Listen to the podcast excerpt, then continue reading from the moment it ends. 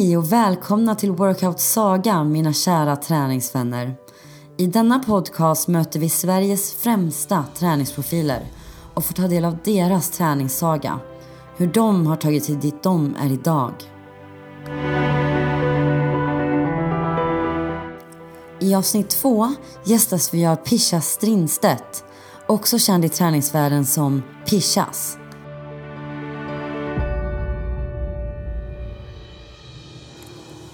Pisha är utbildad PT, thaiboxare, driver en egen träningsstudio, blev utsedd till Årets PT 2017, är PT i Biggest Loser och har ett Instagram-community på runt 30 000 följare.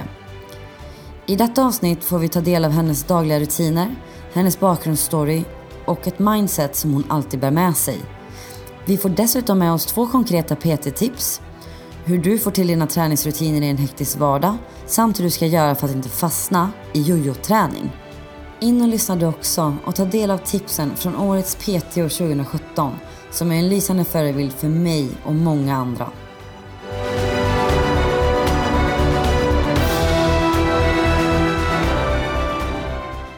Hej Pisha! Hej! Välkommen hit till podden Workout Saga. Tack så jättemycket. Eller nu sitter jag ju faktiskt i din studio, Workout Studio. Ja, precis. Jättekul att få komma hit. Men jättekul att du ville komma hit. Det är kul att visa upp den lilla studion. Ja, eller hur? Eh, Jag tänkte faktiskt att vi, eh, vi hoppar rakt in. Ja. Och att vi ska börja med att gå in lite på um, kring dina rutiner. Mm. Så um, hur har din morgon sett ut idag? Eh, Just idag är det ju söndag, så det är lite speciellt. Då brukar jag inte börja jättetidigt. Eh, Men jag, söndagarna ser ungefär ut som att jag går upp på morgonen, äter frukost, går en eh, lång promenad med min hund Duchess. Sen kommer jag hit, så hinner jag ta en eller två PT-kunder. Eh, sen har vi ett eh, lunchpass här klockan 12. Det har vi varje söndag som vi kallas för söndagstangon. Och det är inte dans utan eh, det är cirkelträning men att vi gör det lite mer roligt och lekfullt och kanske teamar ihop oss och sådär. Eh, och sen efter det så kanske jag hinner ta två eller tre PT-kunder. Käka lunch därefter, eh, tangon brukar jag också göra. Och sen städa, plocka lite, förbereda inför veckan. Och det är ungefär så mina söndagar ser ut. Här på studion i alla fall. Mm. Ja, men det låter jättehärligt. När brukar du typ gå upp ungefär på en vanlig dag? En vanlig dag så går jag upp någonstans mellan klockan 05 och 06. Mm. Så en vardag då, hur ser den morgonen ut? En vardag då går jag väl upp där då, 5-6 tiden. Eh, kliver upp, duschar, gör mig i ordning. Eh, tränar helst redan där på morgonen så att jag eh, har det gjort. Eh, käkar frulle, går ut med Duchess och sen är det jobb hela dagen. Och då är det liksom PT-kunder och träningsklasser och även sitta och svara på mail och, och sådär. Eh, och ja, så att en vanlig arbetsdag kan ju faktiskt se ut att jag är på studion från ja, men 8-9 på morgonen till 8-9 på kvällen ibland. Så det kan vara väldigt långa dagar. Men sen just på grund av att jag har mitt eget så är jag ju inte här konstant liksom de här timmarna. Utan jag ser alltid till att komma iväg och gå ut lite med hunden och få lite frisk luft och bryta av dagen så att den inte blir så himla, känns så himla lång i alla fall. Och vad, du säger att du börjar ofta med att träna då för egen del på morgonen. Vad, vad brukar du köra för pass? Eh, Jag försöker få in två, tre boxningspass i veckan och då är det oftast då thaiboxning. Eh, sen är det också två styrkepass i veckan. Och sen nu på sommaren så försöker jag vara lite ute och köra kanske lite utomhus eller springa till och med och sådär. Det beror lite på hur eh, mycket tid jag har. Men oftast, i alla fall liksom alltid standard är två styrkepass i veckan och två thaiboxning eller boxningspass i veckan. Eh, Jag tänkte gå in lite på eh, din träningssaga. Eh, Men jag tänkte faktiskt vi börjar med hur... Du får gärna berätta lite om din uppväxt. Ja, jag är ju uppvuxen i Stockholm, i Skarpnäck som är en förort söder om Stockholm. Eh, och där växte jag upp med min mamma och eh, min syster, men hon är 11 år äldre så att eh, hon flyttade ut ganska, ja, när jag var ganska ung då. Eh, och jag har nog alltid varit väldigt aktiv. Jag har alltid liksom eh, dragit med min mamma på massa olika saker. Det har varit allt ifrån dans till att simma till eh, ja, spela fotboll, alltså kampsport. Alltså jag har verkligen velat göra typ precis allting. Eh, och simhallen var ju hennes värsta för hon är jätterädd för vatten och kan inte simma. Så att hon stackaren följde ju med dit och satt ju och hade liksom årets stress varje gång jag skulle simträna. Men hon gjorde det för mig, gulliga mamma. Eh, nej men så att jag har nog alltid, alltid varit aktiv. Eh, fram tills egentligen typ tonåren. Eh, och så, alltså både att jag började, jag blev väldigt deprimerad i tonåren. Eh, så att det gjorde att jag kom av mig från många saker som jag annars gjorde eller ja, tyckte om att göra. Eh, och det fortsatte ju ganska långt in på gymnasiet. Så egentligen när jag tog studenten, det var då det, som det liksom började kanske vända lite grann. Mm. Eh, och då började jag resa. Och då blev det istället att jag reste och tränade ingenting alls. Eh, tills jag hamnade i Thailand. Och då var jag någonstans, ja, då var jag väl kanske 21 eller 22 eller någonting sånt. Mm. Och då hittade jag thaiboxningen och från den dagen så har jag ju liksom, träningen har ju varit den största delen i mitt liv. Mm. Igen. Mm. Eftersom den egentligen alltid har varit det. Men att jag kom på lite villospår mm. under en tid under uppväxten. Mm. mm du, berätt, du nämnde där att när någonstans slutet på gymnasiet så tog du dig ur depressionen. Mm. Vad var det som hjälpte dig ur den?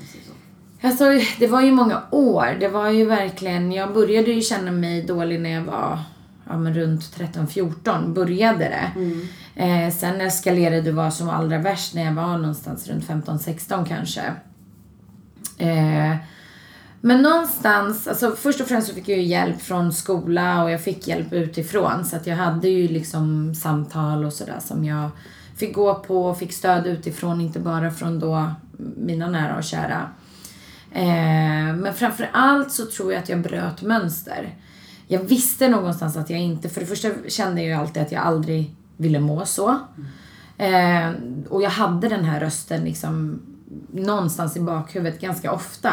Men eh, den var ganska svag till en början. Men eh, sen kände jag bara liksom att jag måste göra någonting annorlunda. För att om jag bara fortsätter i exakt samma spår med exakt samma människor runt omkring mig och framförallt människor som kanske inte fick mig att må särskilt bra eller ta rätt beslut mm. eh, så kommer det här inte sluta bra alls. Mm. Så att jag, efter gymnasiet så åkte jag och en av mina bästa vänner åkte vi till Australien och backpackade. Och i och med att jag bröt ju liksom verkligen, då bröt man ju precis alla rutiner man mm. någonsin har haft. Mm. Och fick träffa liksom människor från hela världen och fick se helt fantastiska platser. Mm. Vi fick också vara vuxna eftersom eh, vi var ju helt själva i, liksom på andra sidan jorden. Eh, och fick börja jobba och liksom, det gjorde att man, man växte och så insåg man ju också att herregud, det, det är inte det är inte allt det, det lilla man hade vuxit upp med utan det finns ju en hel värld att upptäcka och det gjorde faktiskt att jag började må mycket, mycket bättre. Mm. Så att egentligen, det betyder inte att alla måste springa ifrån liksom sina problem och resa till andra sidan jorden. Men, men om man bara liksom trattar ner det för vad det egentligen var så var det ju egentligen att jag bröt mönster. Mm. Jag gjorde någonting annorlunda och jag träffade nya människor och tvingade mig egentligen ut i situationer som jag kanske inte ville vara i egentligen till en början. Mm. Men sen så vart det ju det bästa som jag hade gjort. Mm. Ja men det låter ju verkligen som att du både bröt dig loss och ja, men tog ansvar för situationen på något mm. sätt. Så. Men ehm, det här med, var det liksom någon som fick dig, alltså pushade till att bryta dig loss eller var det liksom bara något som kom inifrån? Det kom nog inifrån och jag tror att om man lyssnar väldigt noga så tror jag att man har den där, alla har nog den där rösten som inte mår så bra för att ingen vill ju egentligen må dåligt. Mm. Eh, men sen är det ju väldigt svårt att kontrollera det där och det är som kanske många kan säga som aldrig har varit där. Att så här, men det är väl bara att rycka upp sig eller det är väl bara att, det är väl bara att göra. Men det är, det är det, men det är också inte bara det. Eh, men, men det är definitivt att man måste ta tag i saker, även om det känns jobbigt. Eh, och bara liksom träna upp sig själv. Alltså precis som man tränar sig själv på gymmet så måste man träna upp det mentala också. Och utsätta sig för saker som man kanske inte känner för att göra. Där är ju nästan inne på någon form av eh, kanske mindset. Eller finns det något sådant som du har varit med dig sedan dess? Ja, men absolut. Alltså det, jag tror nog... Jag har alltid varit eh, ganska modig skulle jag nog säga. Att jag inte har varit rädd. Eller äh, vi säger så här, även om jag har varit rädd eller känt mig icke redo för saker och ting så har jag ändå någonstans vågat kasta mig ut i det. Eh, och det har nog hjälpt mig jättemycket. Så att det, mindsetet är ju egentligen att även, man kommer nog aldrig känna sig 100% redo för någonting som man aldrig har gjort förut. Men att man liksom inte låter sig avskräckas utav det och försöker hitta massa försvarsmekanismer till det utan bara gör det liksom och se vad som händer. Och sen bearbeta det än att katastroftänka och vara superrädd och sen skita i att göra det helt. Liksom. Eh, Grymt. Eh, Men eh, så du var i Thailand. Mm. Provade thaiboxning. Mm. Vad hände sen då? Ja men det var superkul för det var en killkompis till mig som tävlade i thaiboxning och så bodde han i Thailand då. Så det var egentligen han som eh, drog med mig och sa "Nej, men häng på. Vi, och han tränade på ett ställe uppe i djungeln. Eh, och jag följde med honom dit och det var bara thai-killar och så var det han. Och de hade ingen aning om hur de skulle eh, träna mig. Alltså det var som att för mig liksom kommer från Sverige, det är inget konstigt, tjej eller kille, det spelar väl ingen roll liksom vem det är som kommer. Men för dem var det annorlunda och de visste inte riktigt hur de skulle ta sig till mig. Så att jag fick alltid stå på en säck och slå i typ en och en halv timme innan liksom jag blev, alltså någon utav tränarna kom fram och liksom sa, ja men okej, kör med mig här. Så hade de ganska dålig engelska också. Men jag tyckte det var lite fascinerande. Jag tyckte det var lite coolt och jag tyckte så här, gud det här är ju superannorlunda. Det här skulle aldrig hända Nej. hemma liksom.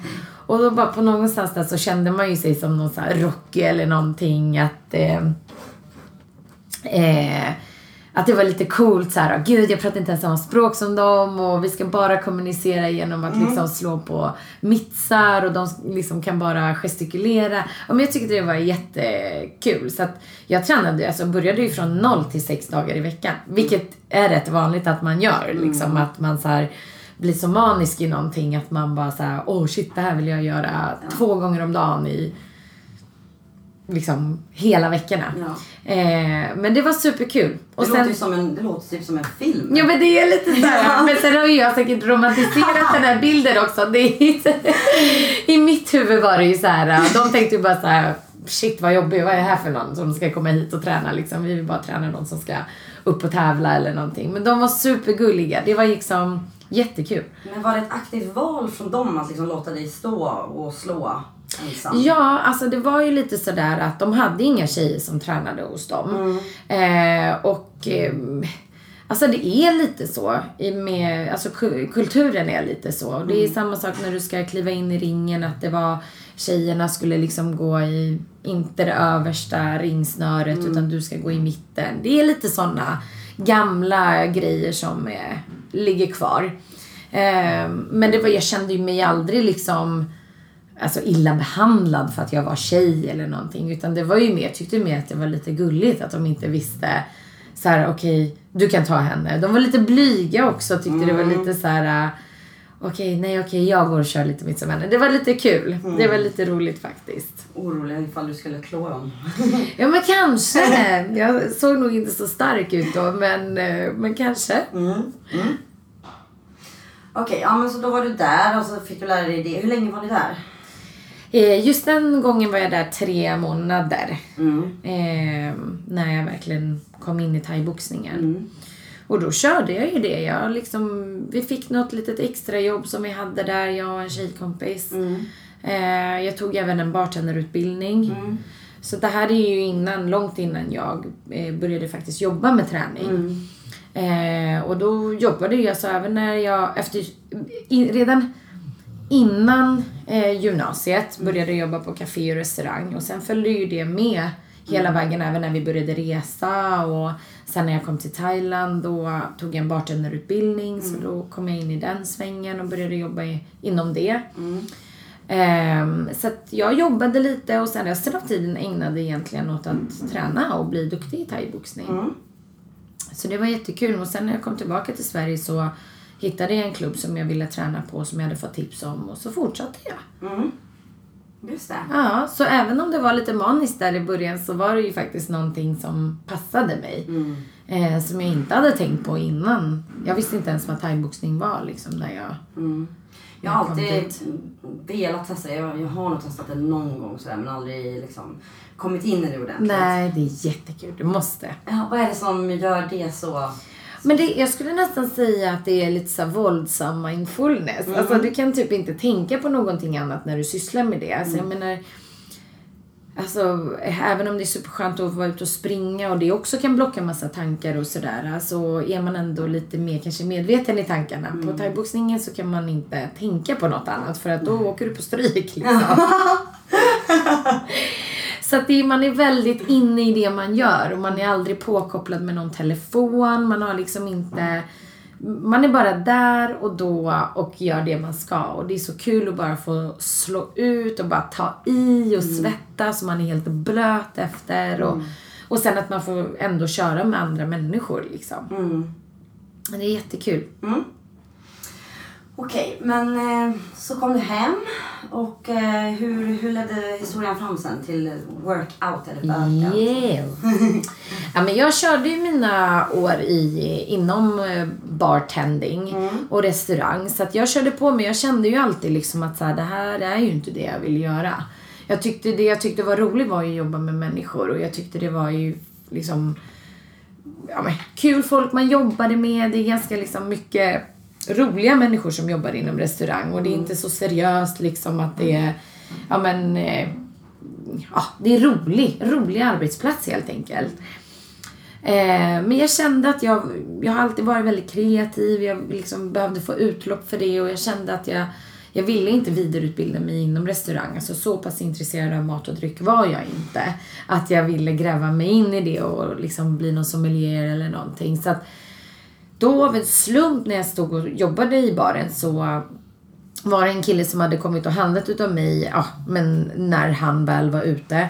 Eh, och så sa han till mig bara så här, du borde jobba med träning. För då hade han kollat lite grann, jag hade väl lagt ut någon YouTube-klipp eller eh, bloggade gjorde jag då också så att eh, han hade väl sett lite grejer och så sa han, du skulle verkligen passa med att jobba med träning.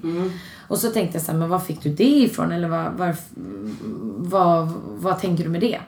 Och då sa han så här, men ta ett möte med mig och så ska jag presentera liksom en utbildning för dig. Och då visade det sig att han eh, jobbade på en skola som hette The Academy.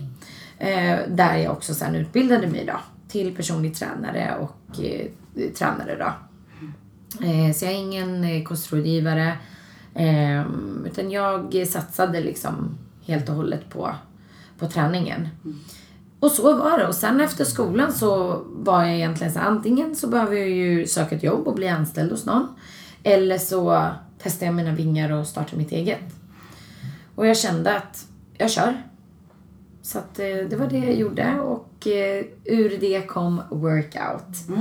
Som idag är, eh, så det började som ett bootcamp, utomhusbootcamp.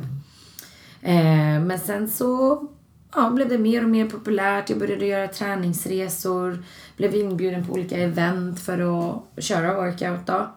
Eh, och sen då förra året, 14 augusti 2016, vad blir det? 17?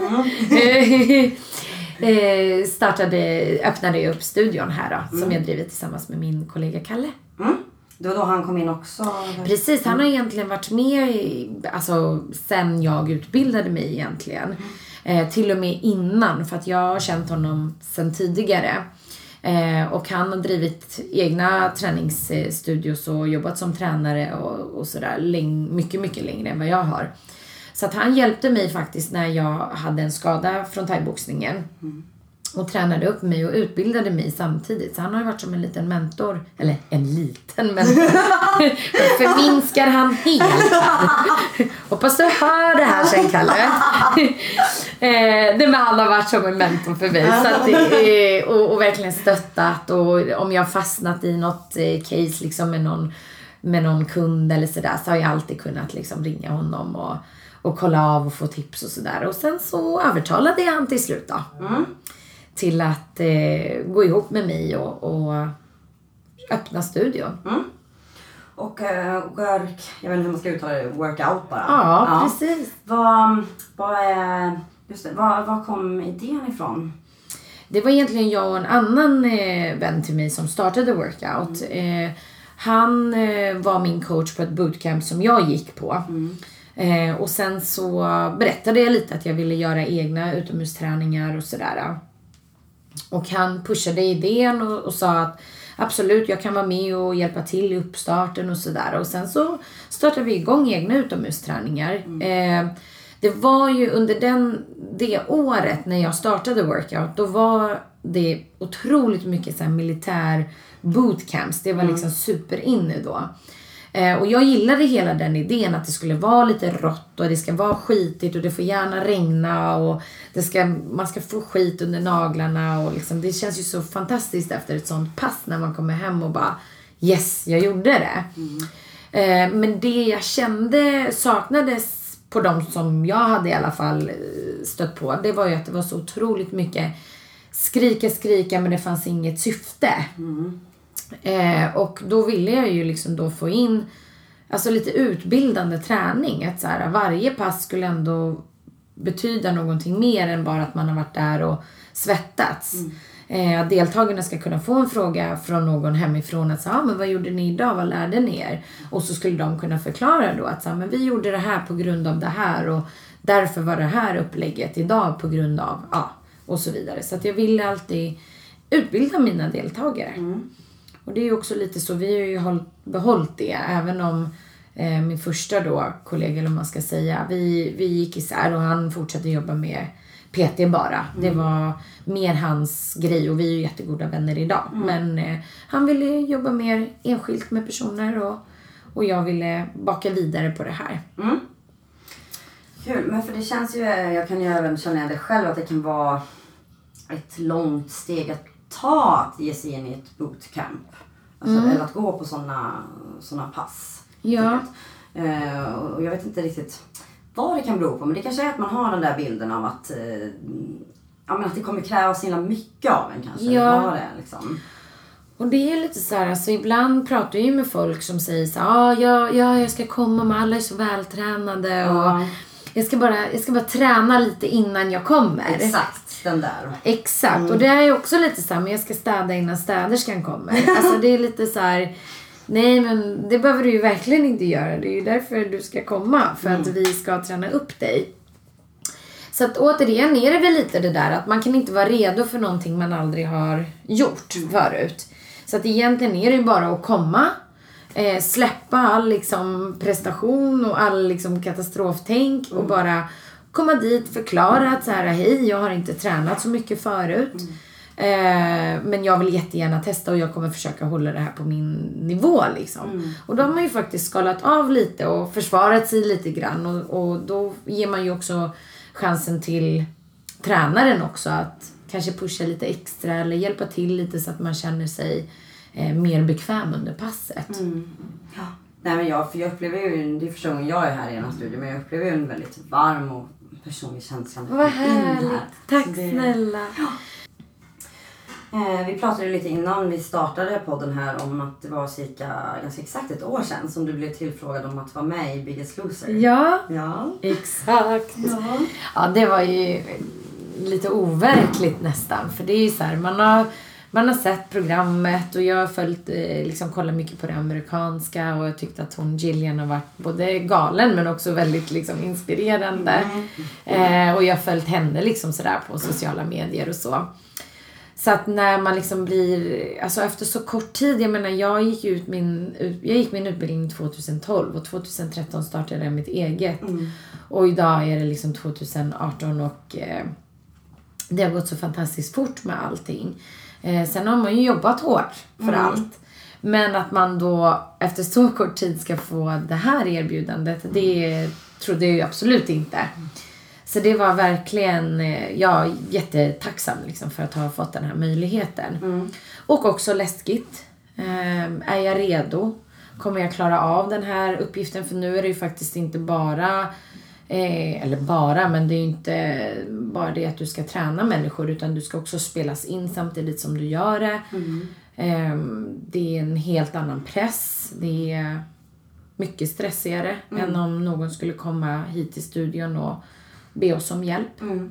Det är ju ett helt annat upplägg liksom. Det är tv-format och det måste följas. Eh, Men så på vilket sätt skiljer sig den målgruppen gentemot eh, den du har vanligtvis? Liksom? Andra saker att tänka på? Ja, alltså framförallt så har de ju mycket tyngre vikt än vad jag är van vid att jobba med. Eh, Jag har absolut jobbat med, med människor som har övervikt men inte i den här omfattningen. Och sen är de inte en person utan de är 14. Eh, Så att det är liksom uppdelat på mig och Micke, min kollega då i Biggest. Och eh, jag, eh, alltså jag var ju väldigt eh, orolig inför såklart. Precis så som vi har redan pratat om att man är liksom, hur ska jag vara redo för det här när jag aldrig har gjort det här? Eh, men eh, jag var också väldigt orolig för att är de här människorna motiverade, tillräckligt motiverade? Vad är det som kommer bli den svåraste egentligen utmaningen? Är det att få dem att träna? Eller är det liksom att de ska klara av att träna på grund av skador? Alltså det är ju tunga kroppar som inte har rört sig på väldigt, väldigt lång tid. Så att det, det, fanns, det fanns många saker som oroade mig in, in, inför Biggest också såklart. Och hur blev det? Det blev jättebra. Det var ett fantastiskt gäng. Eh, Micke som har gjort så många säsonger innan sa ju det att han var ju helt liksom ja, men, chockad över hur bra form de var i trots sin övervikt. Utan de, från dag ett så kände vi liksom att så här, wow, vi måste nästan steppa upp den här träningen. Även om den ser fruktansvärt tuff ut på TV. Det var den ju för de hade ju väldigt dåligt flås och det var dålig koll på tekniker och sådär. Men, men vi fick ganska snabbt alltså börja trycka på hårdare.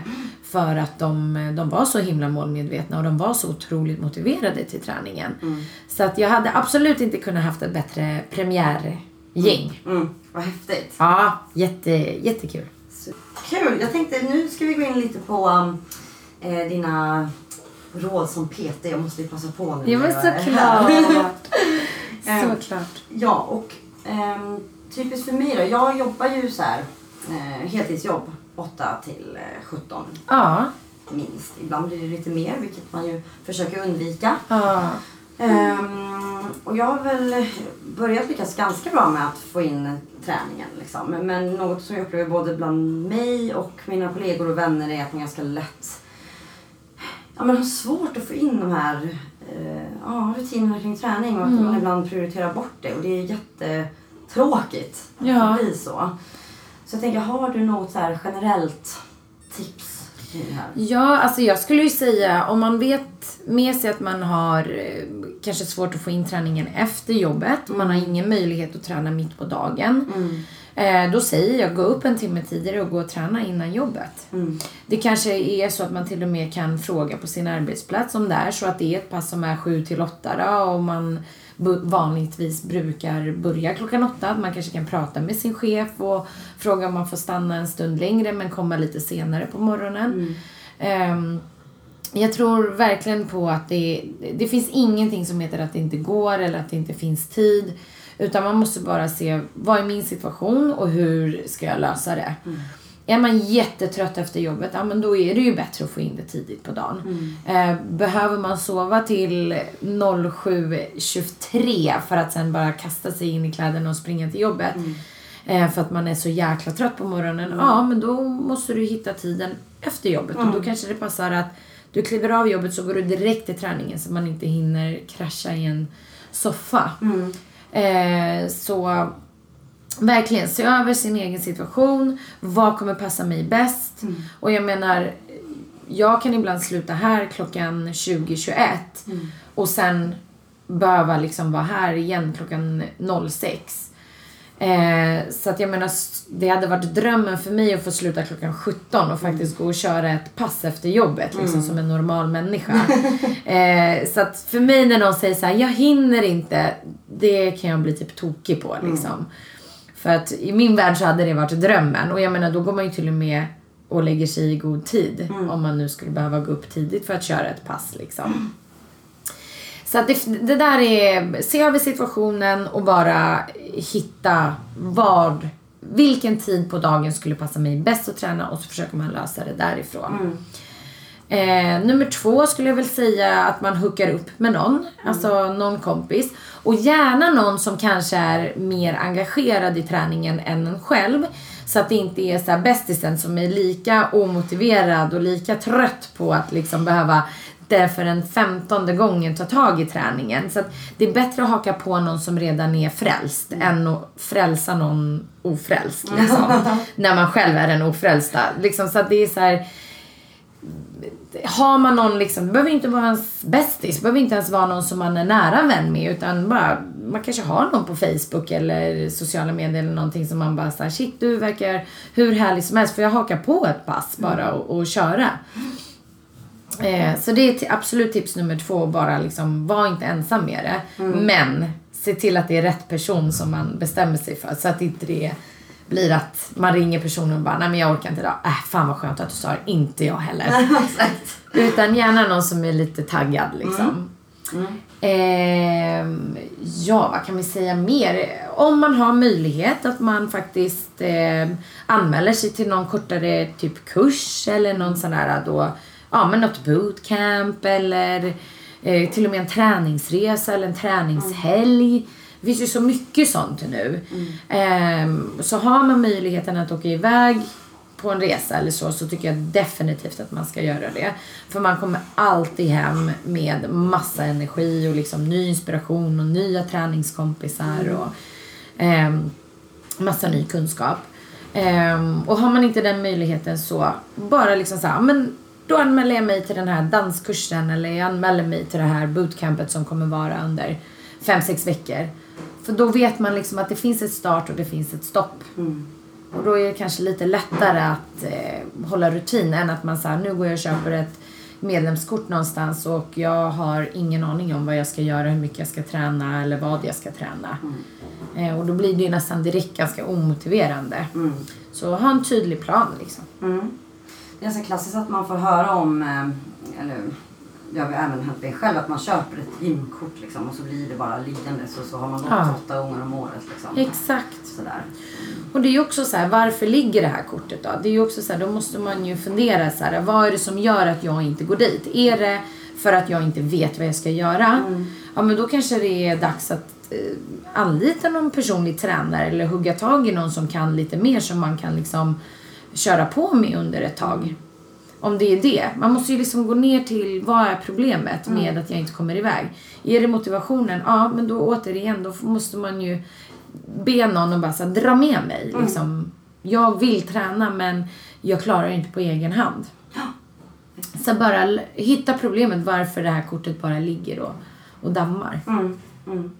Jag märkte skillnad när jag på ett helt annat sätt hittade alltså ett syfte med träningen. Alltså Ja. Jag ritade upp det framför mig. Jag vill må bättre. Jag vill ha Ja. en bättre hälsa. Då blir det en helt annan grej. Exakt. Helt annan grej. Alltså det är ju superviktigt att veta varför. Eh, och även om det kan ju vara liksom ett jättestort mål och det kan vara ett jättelitet mål. Det spelar ingen roll liksom men det är som du säger ett syfte till varför man går dit och vad, vad är det som ska driva mig till att fortsätta med det här. Mm. Jätteviktigt. Bra input. Ja. Eh, jo, vi har ju fått in en lyssnarfråga från en tjej som heter. Sara. Och eh, hon berättade att hon eh, tenderar att bli en jojo-tränare, som hon kallar det. Mm. Det vill säga att hon eh, börjar träna eh, då och då och eh, kommer igång och kör kanske i tre veckor. Ofta ihop med en kompis och sen så bara dör det ut. Mm. Hon undrar vad kan hon göra åt det här liksom. Ja, och det här är ju jättevanligt. Det här är ju verkligen, skulle jag nog kanske säga, majoriteten av alla som börjar träna. Eh, och då går det väl lite tillbaka till det vi har pratat om tidigare. Att det måste finnas något särskilt syfte eller kanske ett mål med den här träningen. Varför gör jag det här? Eh, inte heller kasta sig in på för mycket träningspass på en gång.